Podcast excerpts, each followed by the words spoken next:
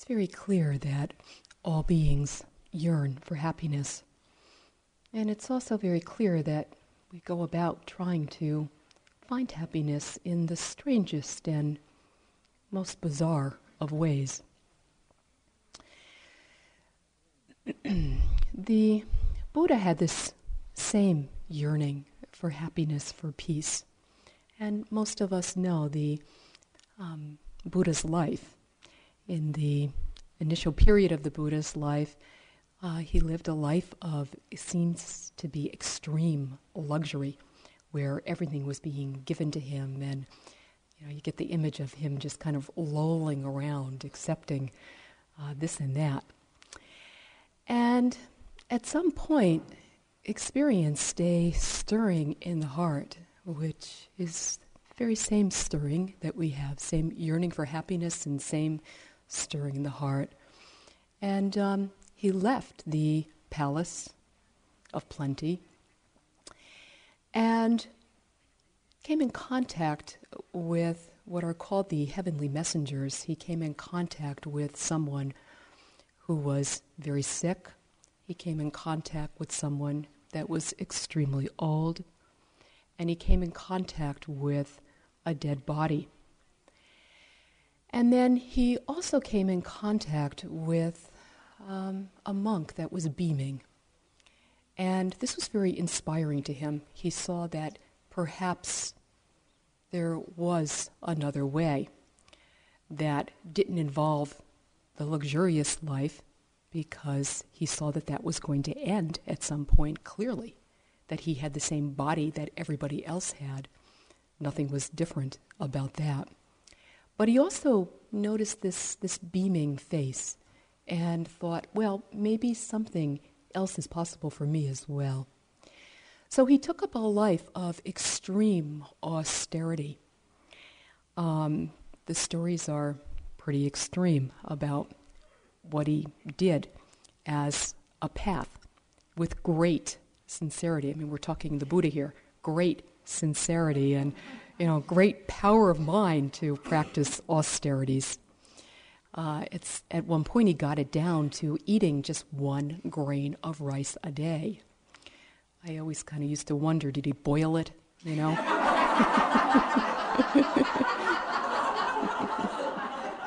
did he bother to cook it at all? or did he just try to get over it, get get through it, and? anyway, he realized that neither the life of extreme luxury or the life of extreme austerity was actually a way. You know?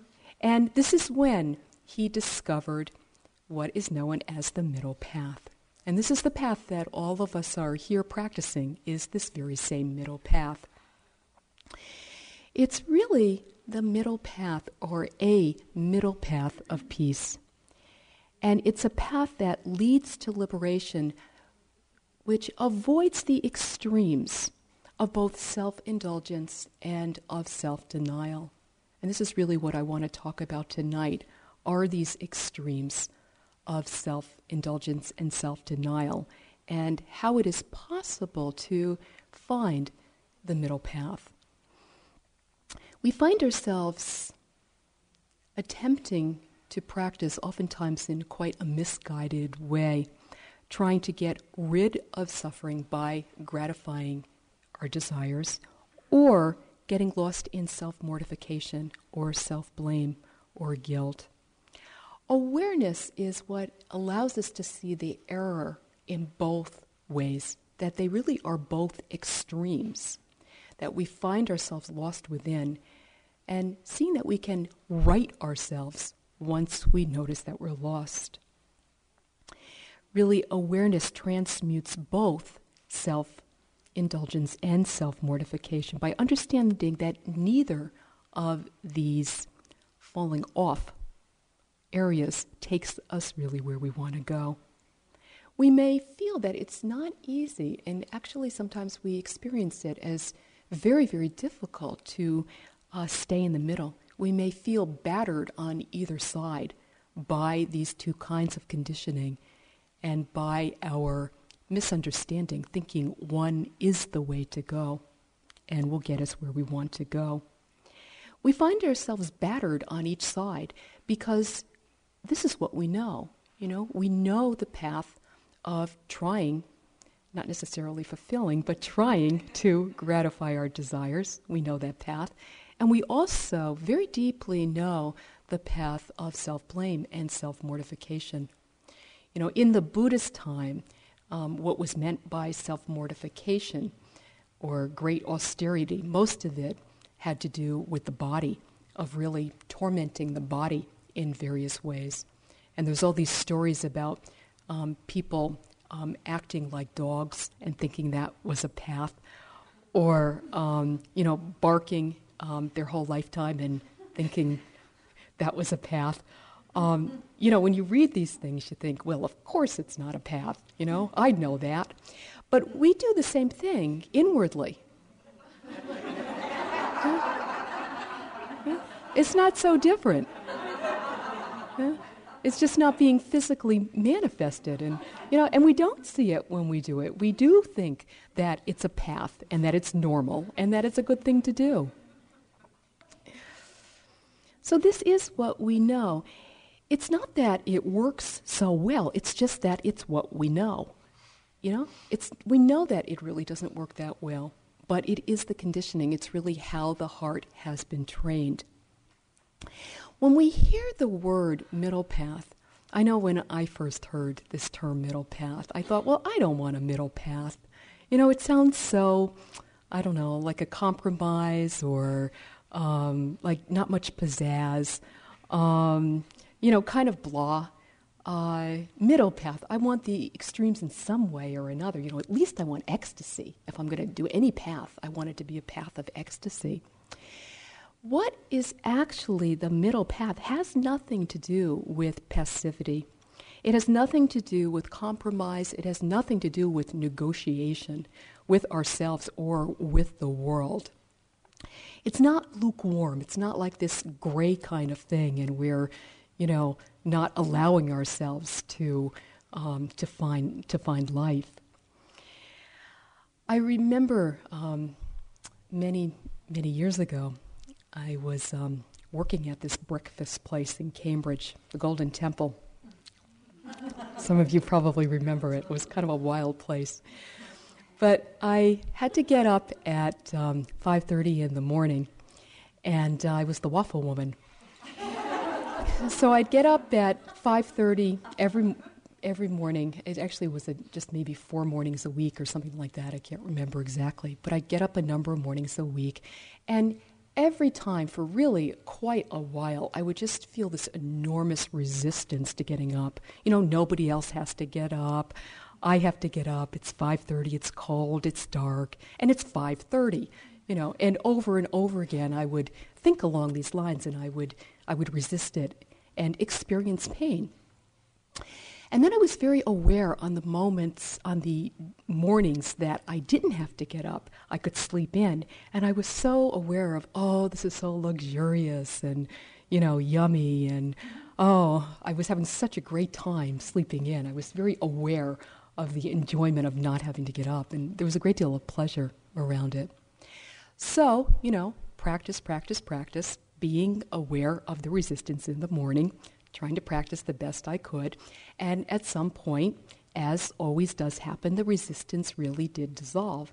And I was able not to leap out of bed with great excitement, that never happened, but to um, not find it a problem either. But the other thing I noticed is that I also stopped experiencing this incredible pleasure of being able to sleep in.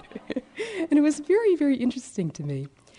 However, what I did experience, and this is what we do experience in avoiding the extremes of um, attachment to pleasure and pain, not not allowing ourselves to enjoy pleasure, but the attachment to pleasure and pain, is what we really notice is greater sense of contentment, greater sense of real peace, a greater sense of energy and of ease. And when we experience this, um, the, the little petty uh, pleasure, you know, that's there so fleetingly and really just so conditioned by getting to sleep in, you know, because of not being able to sleep in. And how long does it last? It lasted for maybe three or four minutes if I really pushed it. Uh, it's not really a, a great way to live, you know? I mean, I would always personally take the contentment over the excitement of three or four minutes a day. With the willingness to lay down both extremes, and it really is a willingness, it's not something that we have to demand, it's an understanding. It's a willingness that's based on an understanding that extremes of any sort don't lead us to happiness.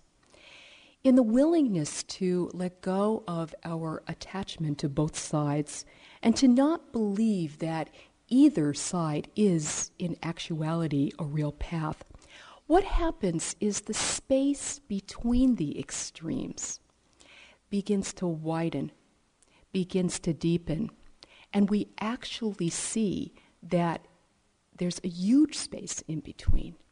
You know, that it really is a path. Sometimes we think it's either one or the other. Where in the world is the path? You know? But in our willingness to let go, to lay down the extremes, the path appears. You know, it becomes visible. And another way of being emerges.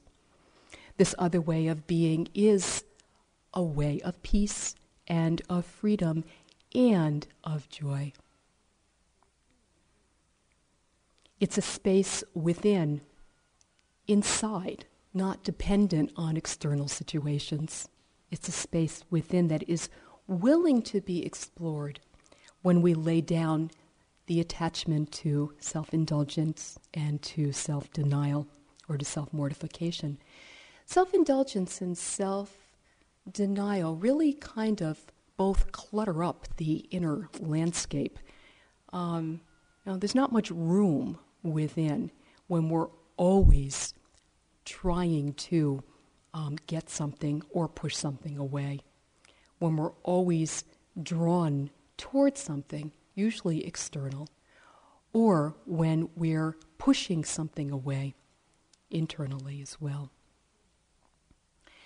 Looking more closely now at self indulgence, just to take up self indulgence for a little bit.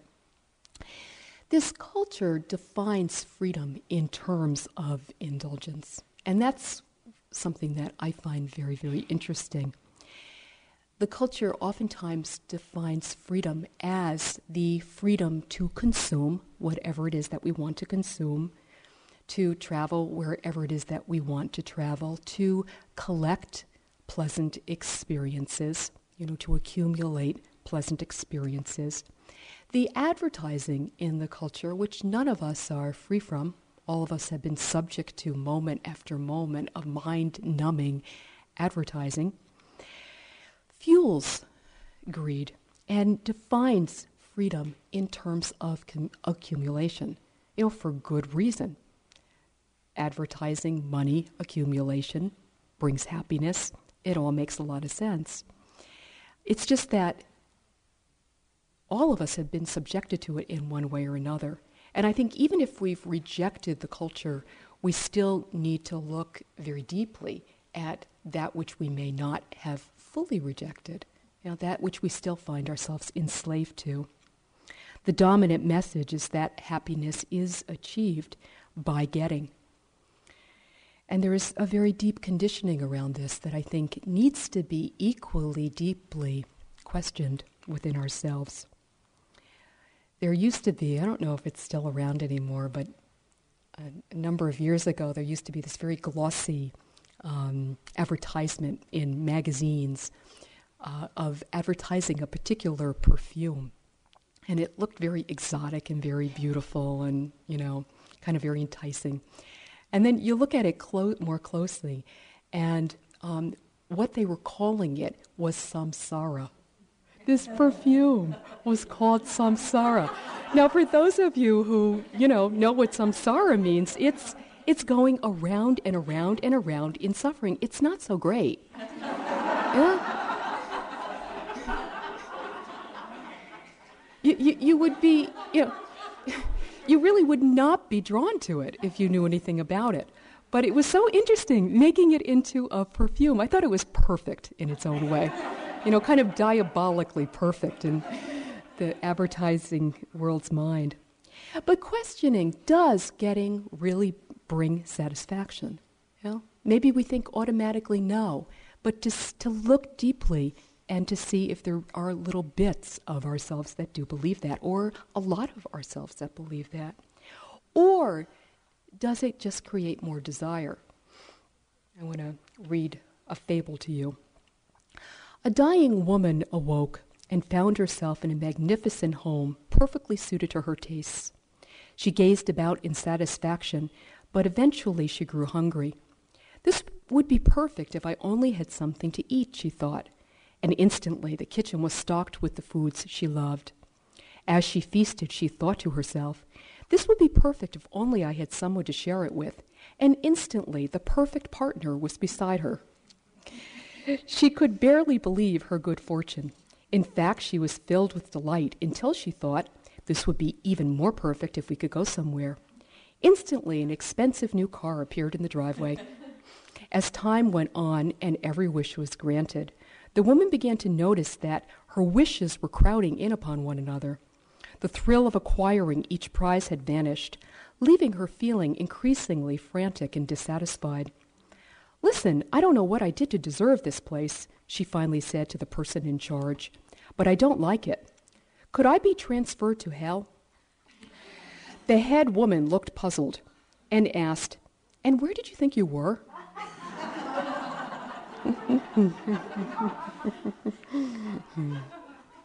I'm doing the eyebrow thing, but you probably can't see me from, from back there.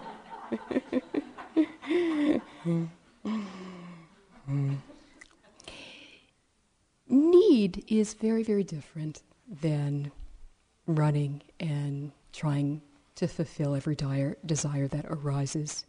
Need is very, very different. And the path includes a greater and deepening appreciation and awareness of what our needs are.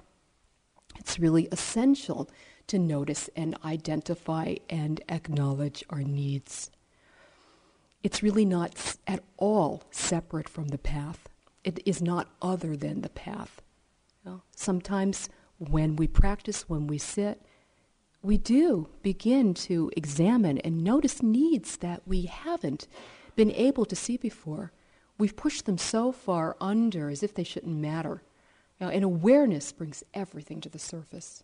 And this is a very beautiful and loving thing. It is totally appropriate. All of us need security in our lives.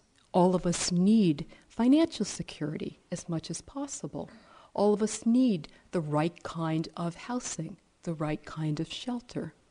All of us need the proper kind of food and nourishment.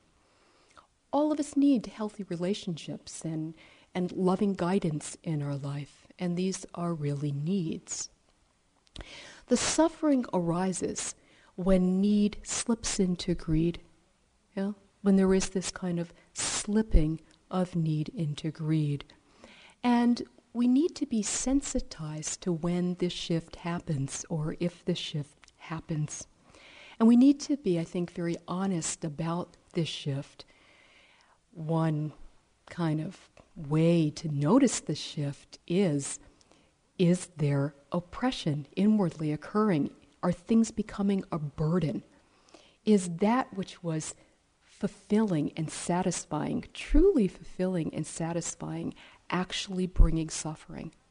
And sometimes we don't even want to notice that it's bringing suffering because there's something quite compelling and fascinating about the greed you know, because some of our conditioning is to think that greed is good.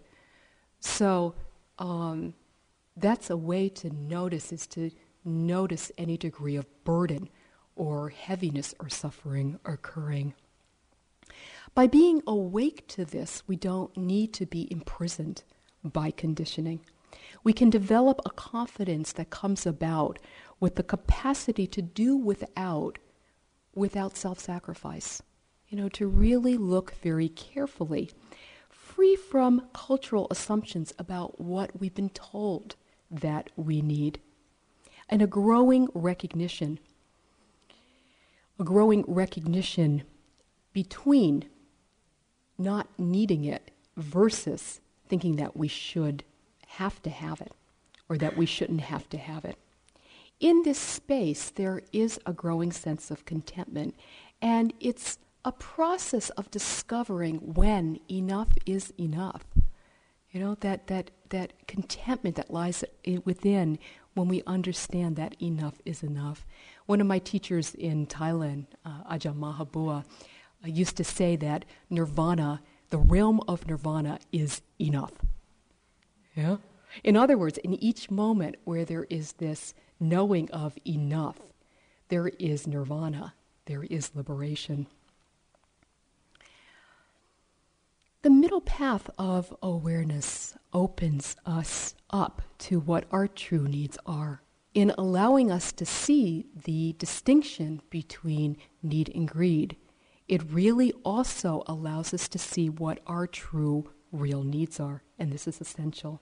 We see that perhaps fear has inhibited us from moving in certain directions. We see that perhaps fear has, has inhibited us from changing in certain ways that are necessary to change within.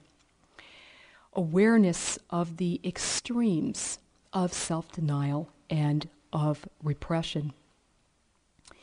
This may help us to discover that we haven't been caring for what our needs really and truly are. We may discover a very deep need to love and to be loved that we have denied and pushed away in our life. We may discover a great need to um, be creative and to express our creativity, you know, to, to share ourselves with the world and to really um, allow uh, what sometimes is called the 10 talents you know, all of us having certain talents in life, allowing these talents to be developed and to be expressed wherever they lead us, really allowing our life to be an art, an artistic endeavor. It's not about getting attached to an idea about what we should need, it's finding out for ourselves what our true needs are, looking free from judgment at the inner environment. Sometimes on a retreat, we can see uh, self mortification or self denial occurring in very small ways that can help us to see how we are in our everyday life. Because everything that happens on a retreat, we think it's so special and so different. But actually, everything that happens on a retreat really simply illuminates everything that happens usually uh, in our everyday life. So, just taking the example of sitting in a posture in which the legs go to sleep after 20 minutes every single time one sits. And we think that's normal. You know, we think that we should just be able to work through that and we'll get to this great place and we'll be able to ignore our legs. And sometimes it can be a great middle path to simply move from the cushion to a chair.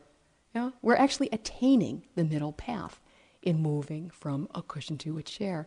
It's such a tiny thing, but oftentimes the ways that we deny ourselves, the ways that we um, torture ourselves on a retreat, we can actually see the same thing happening in our daily life.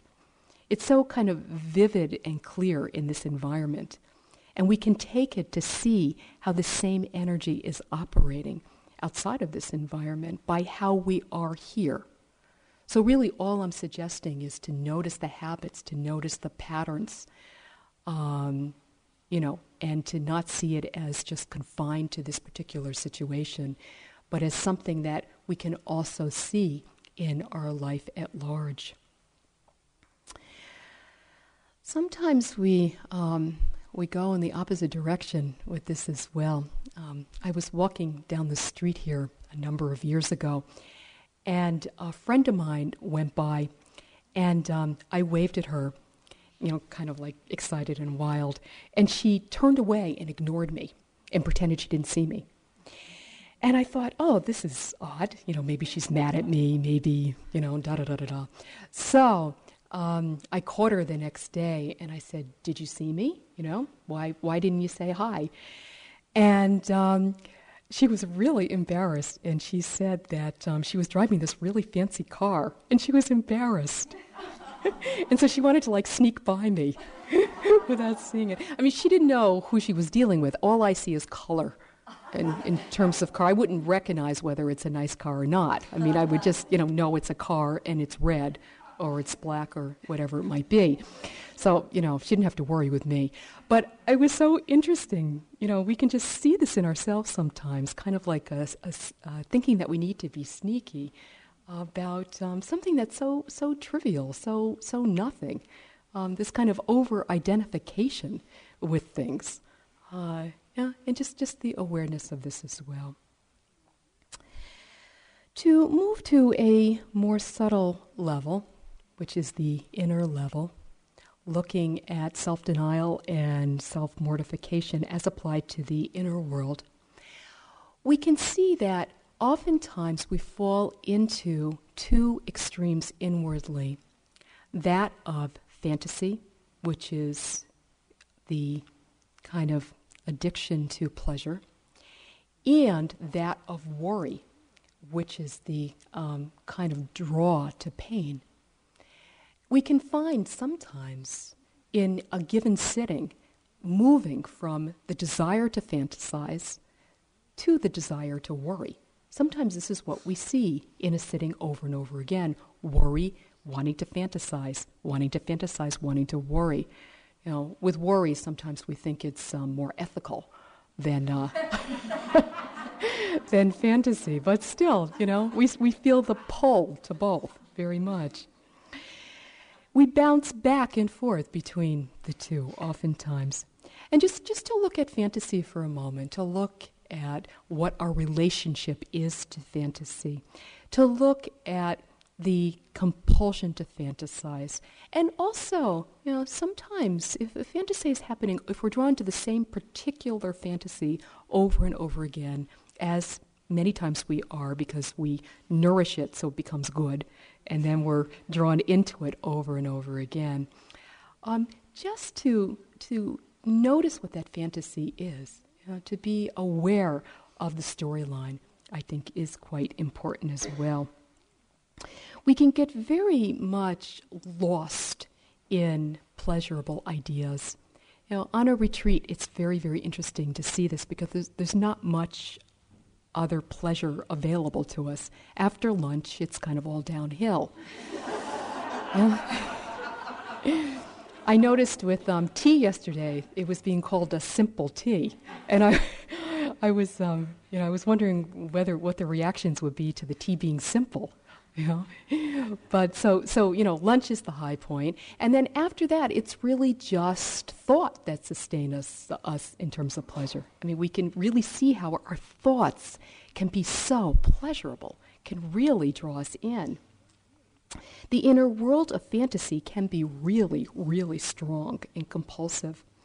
There can be very easily the habit to use to employ fantasy to chase away boredom you know, whenever things are a little boring or a little neutral, um, to pull in a good fantasy.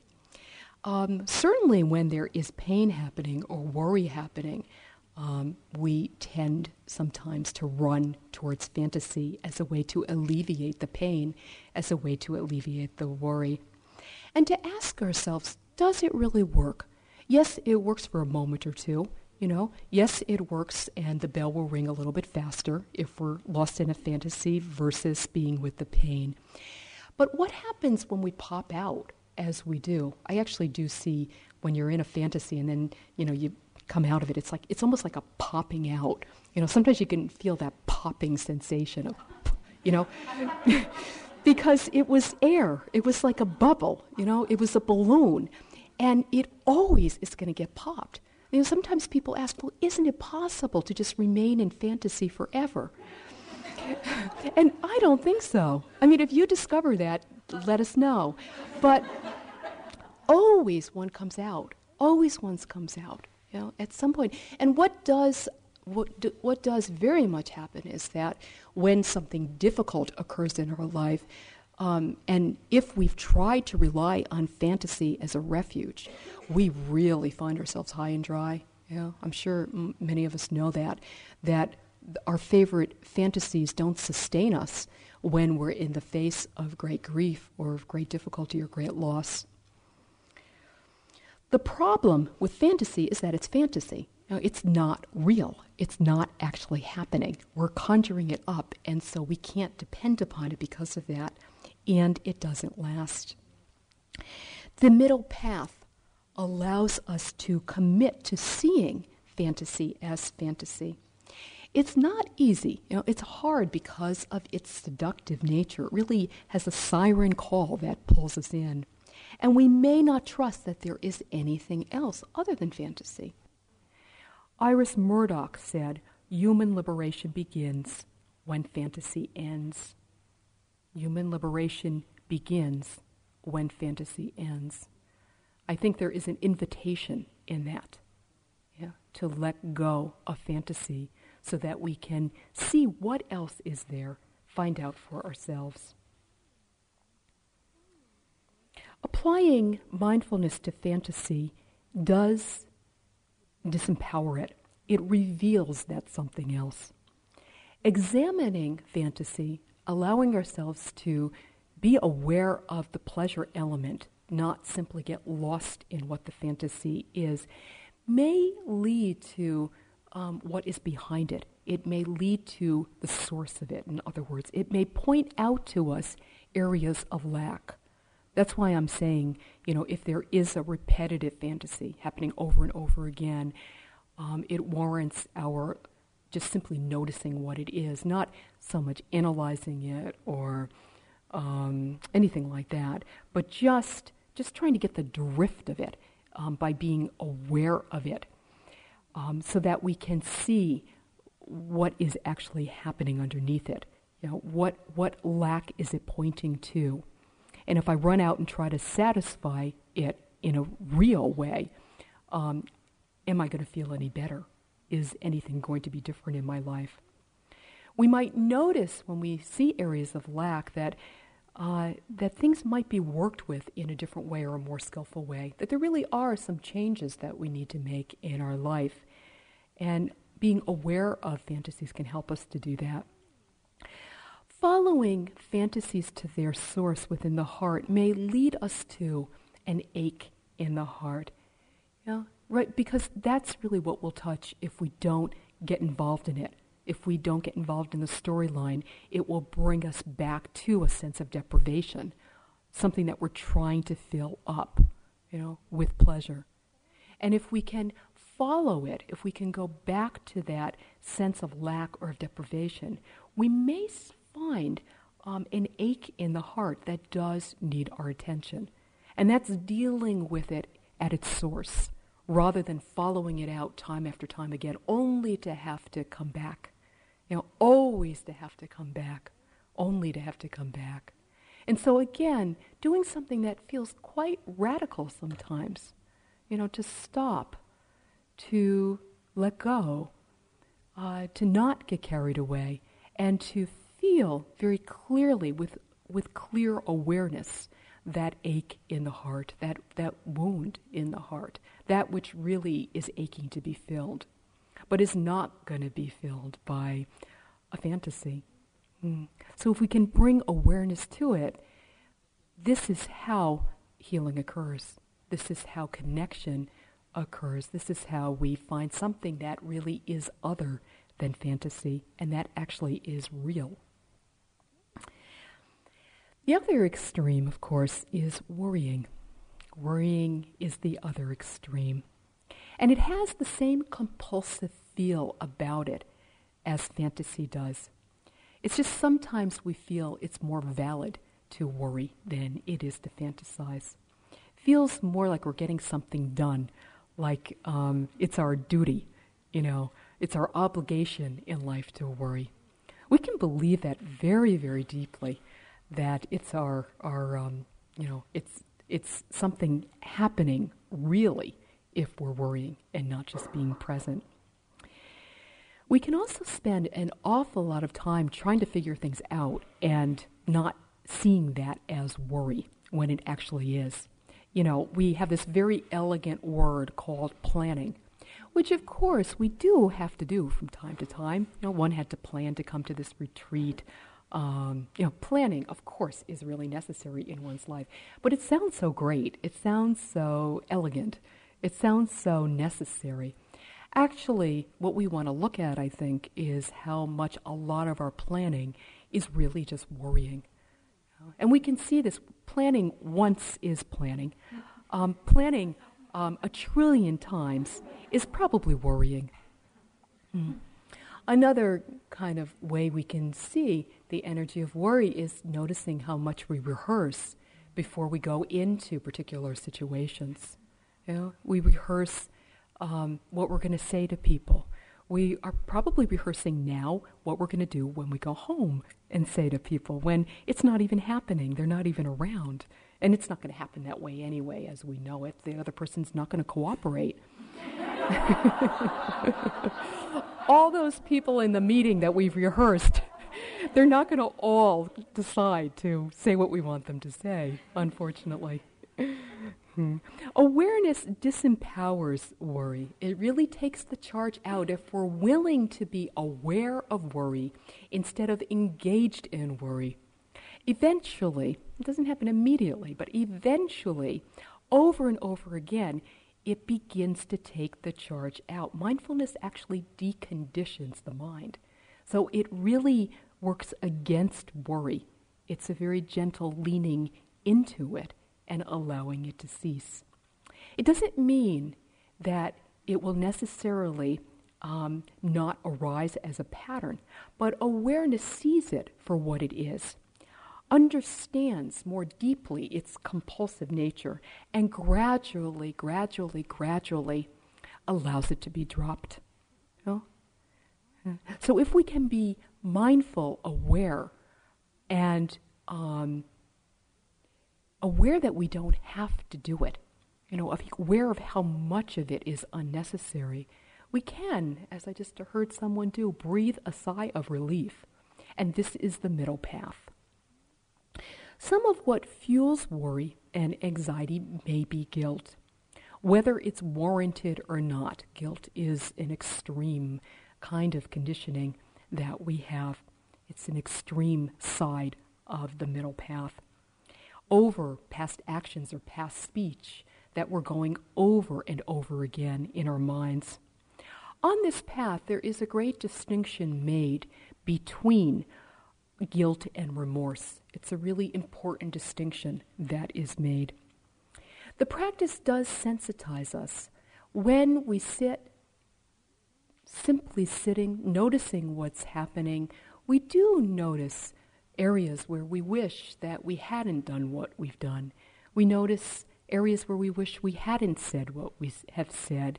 And that's all part of the path. It's called uh, waking up, it's called um, being sensitive to past actions. But when we fall into guilt, we find that we're caught in something that is actually quite circular and really doesn't show us a way out. It really goes nowhere and it does indeed drain our energy. Whereas remorse is actually energizing. It helps us change if change is indeed necessary. It helps us heal. It helps us to become whole. And it allows for a dropping of patterns that truly do not serve us anymore. So remorse is a softening into, it's a seeing with compassion how we've treated ourselves. It's a seeing with compassion how we have treated others. And it allows us to naturally, naturally let go of that which isn't working. When we fall into guilt, we perhaps need to reflect that we've all made a million trillion mistakes in our life, and we're likely to make many more. You know, because we're on this path and because we're human beings. And some degree of allowance and accommodation to make mistakes and to let go. You know?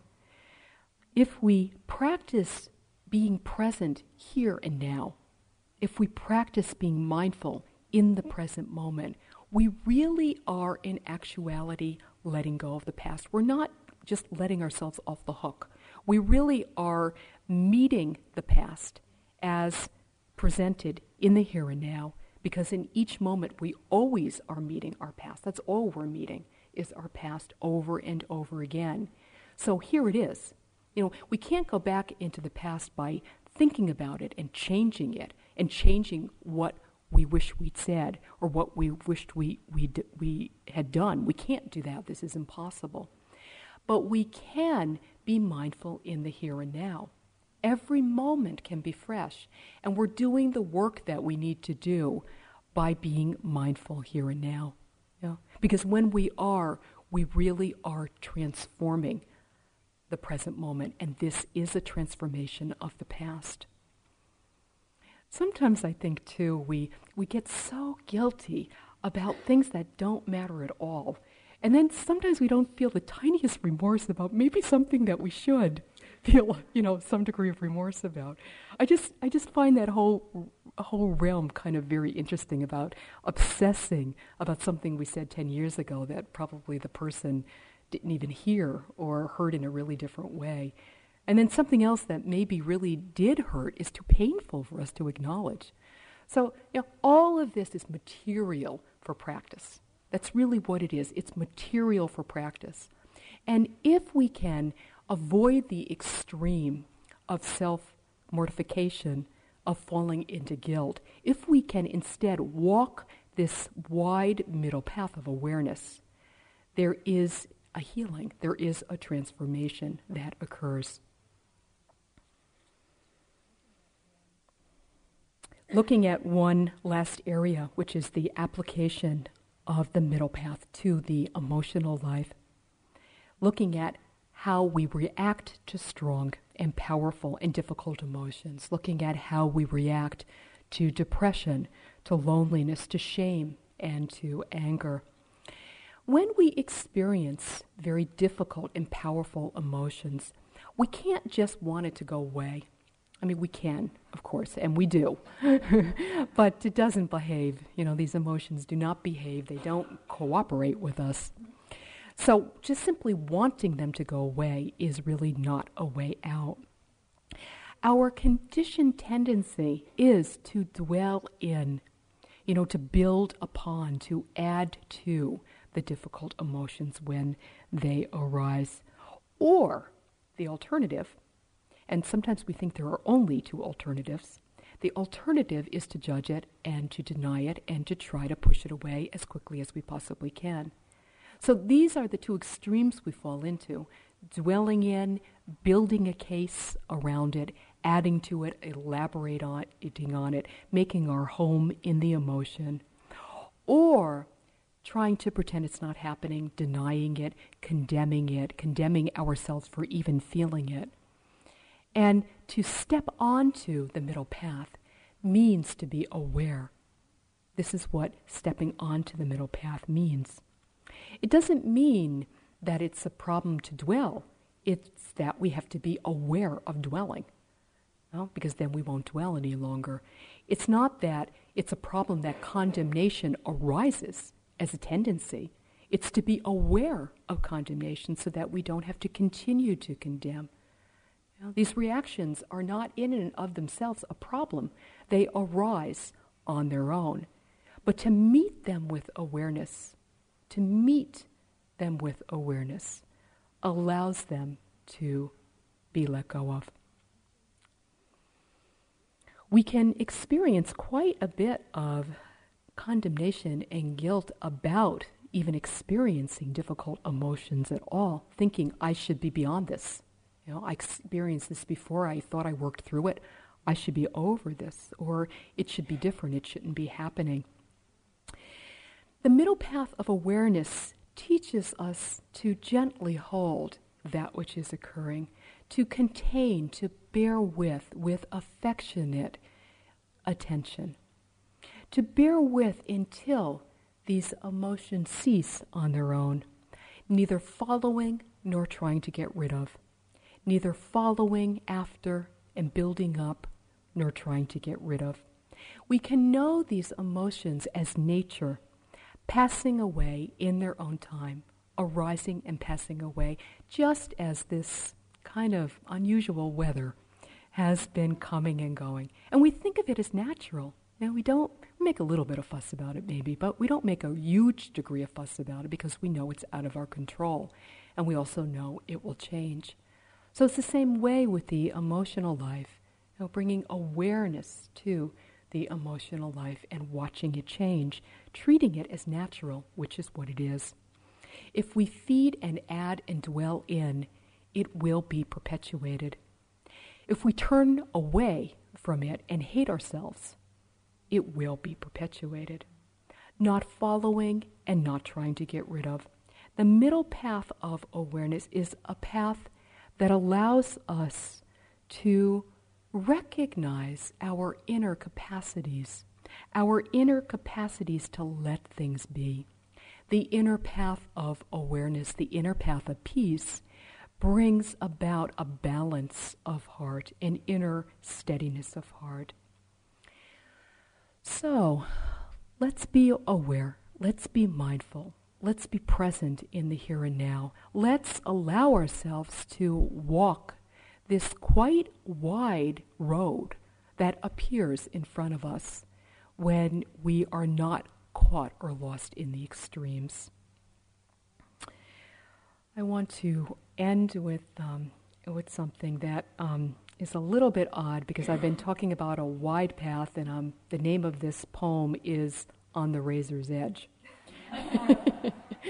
Nonetheless, we can learn to balance on the razor's edge only by staying present with our sense of uncertainty rather than taking sides in our inner debate.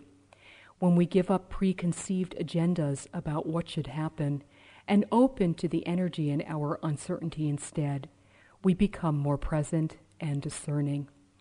Then we may see how our fear is trying to argue us out of our love and how our passion is trying to override our caution.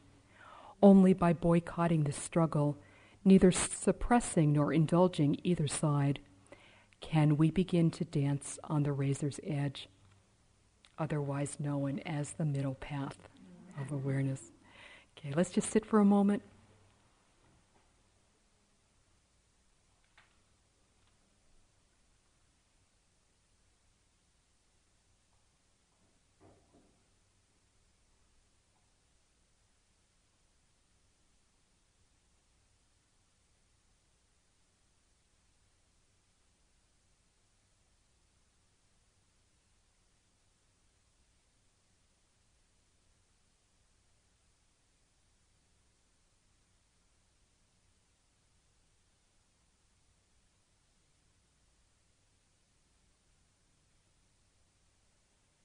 May all beings have ease of mind. May all beings have compassion of heart. May all beings live in freedom.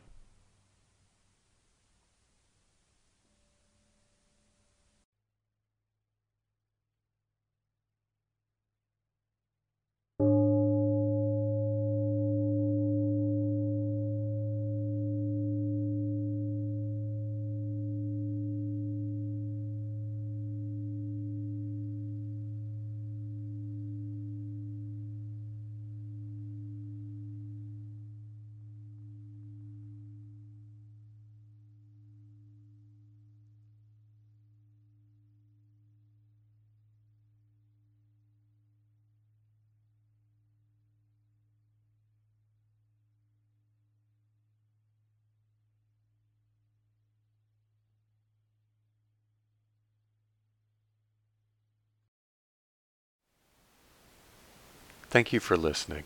To learn how you can support the teachers and Dharma Seed, please visit dharmaseed.org slash donate.